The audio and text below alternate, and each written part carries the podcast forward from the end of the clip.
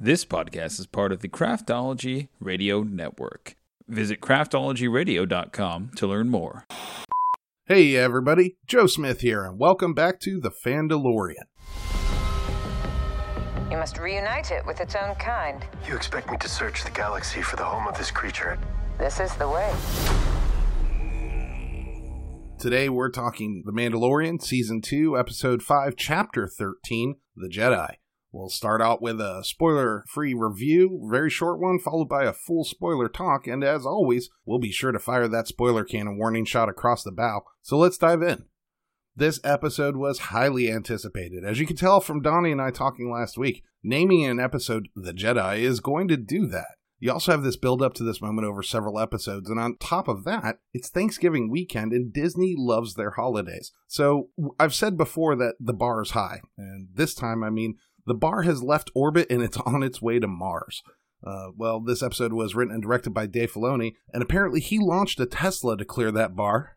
Okay, the metaphor is getting a little out of control, but here's the thing this episode was excellent. Absolutely wonderful. It's an incredible episode, and I'm really at a loss to talk about it spoiler free because there's just not that much to say aside from you gotta see it. The episode is incredible. It brings together everything that I really love about The Mandalorian from the sets to the cinematography, the action, the lore building, the music, and on and on.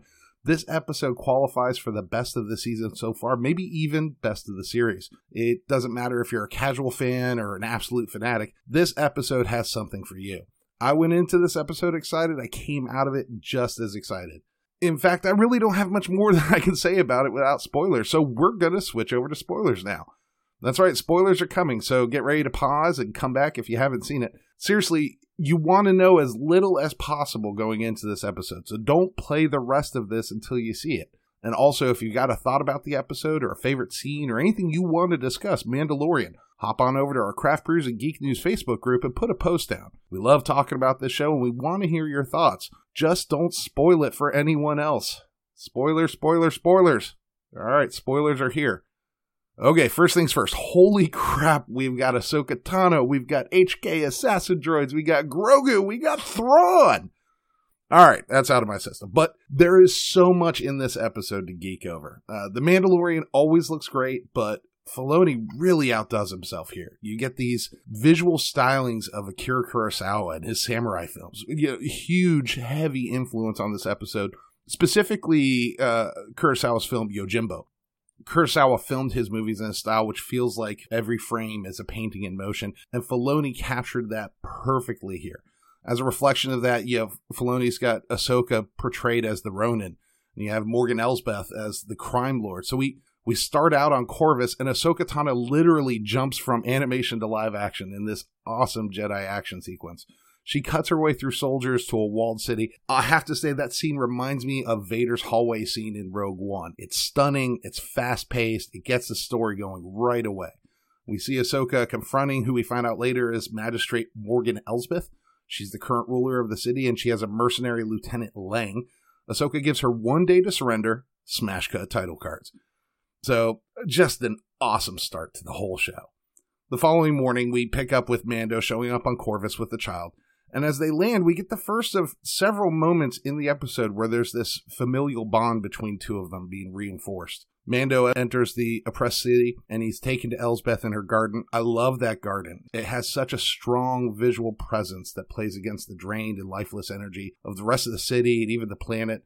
Elsbeth offers the Mandalorian a Beskar spear in exchange for killing Ahsoka, and you you just know Mando's leaving with that spear.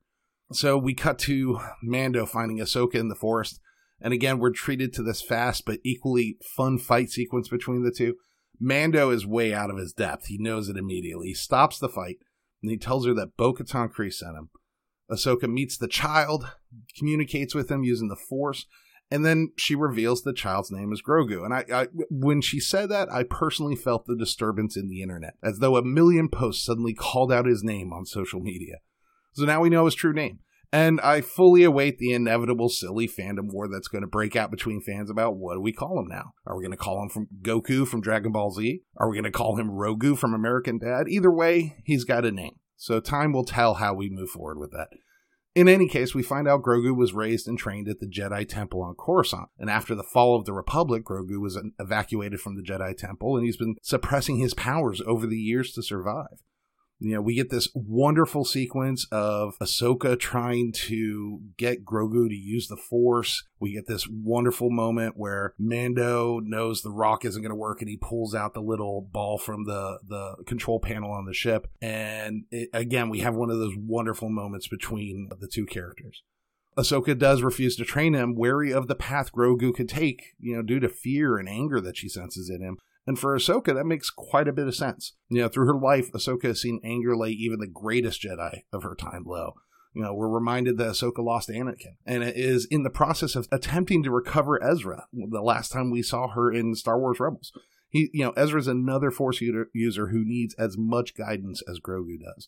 These connections have driven her over the years, but they've also caused her unimaginable pain, and you can see her own fear of failure. But what I really love about this part is again those moments that we get with Mando and Grogu. We know that Din cares for Grogu at this point, but it's generally presented with a gruff distance. Here we're shown that that bond has become just as powerful between them as Grogu's connection with the Force. So back to the story. Mando proposes that in exchange for helping Ahsoka confront Elsbeth, she will train Grogu. Then Ahsoka and Mando storm the city in one of the best siege sequences in the show, taking out all the guards, freeing the people. I mean, we get the Ronin and the gunslinger tearing through the city like paper. It's terribly one sided, but deservedly so, and you enjoy every second of it. Ahsoka duels with Elsbeth in one of the best fight scenes filmed to date. I keep saying that, but it really is fantastic. And I love that face off between Mando and Lang. It's full of this electric tension. Ahsoka beats Elsbeth naturally and forces her to divulge the location of her master, Grand Admiral Thrawn. At this point, I might have screamed a little watching the show. Thrawn back in the mix. What you know? What, what's interesting here to me is the way Ahsoka calls Thrawn Elsbeth's master. It implies Thrawn is not as missing as he was when Ezra shipped them both off with the Purrgils into the unknown at the end of Rebels. Is Thrawn once again a major presence in the galaxy the way he was in Zahn's EU books? Is he Moff Gideon's master? And what about Ezra? I mean, there's there's so much that can be taken from just one sentence, and that's absolutely perfect in the Star Wars universe. So after the fight, we get this father son sequence again with Grogu, which even Ahsoka mentions, you know, how, how familiar they become. She still refuses to train Grogu, but gives him the next stop on his journey, the ruins of a Jedi temple on Tython. And there, Grogu may be able to call out to another Jedi through the Force. So, this episode is something of a turning point for The Mandalorian. You know, we're ending one part of its mystery, but we're starting a new one using the first as a stepping stone. There's so many great moments that I couldn't possibly talk about them all. But here's the couple things that popped out to me. So first, we get HK Assassins droids. I love those guys. I love them back in Knights of the Old Republic games with specifically HK47. And honestly, they're fun to see, but they're not nearly as awesome as as HK47 or even IG11. Uh, apparently, the HK87s aren't as good as taking out meat bags as the older models.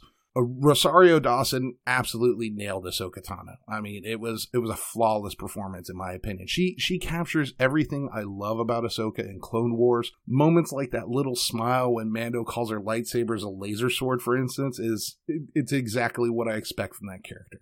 Or when she you know taps Grogu on the nose and gives a little smile. I mean, it's just so many flashbacks to, to Clone Wars. I think she did an absolutely flawless job portraying Ahsoka.